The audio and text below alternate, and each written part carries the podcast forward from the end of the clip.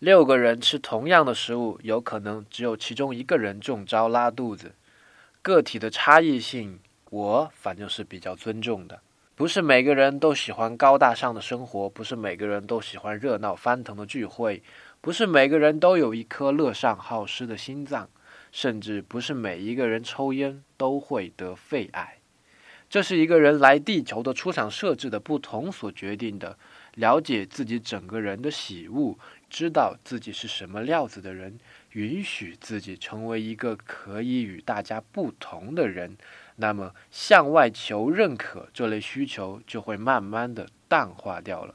而反过来，我们也可以尊重你周遭的人，让他们选择他们自己的人生，放掉那些你对周遭的期望，专注于自己的事情就好了。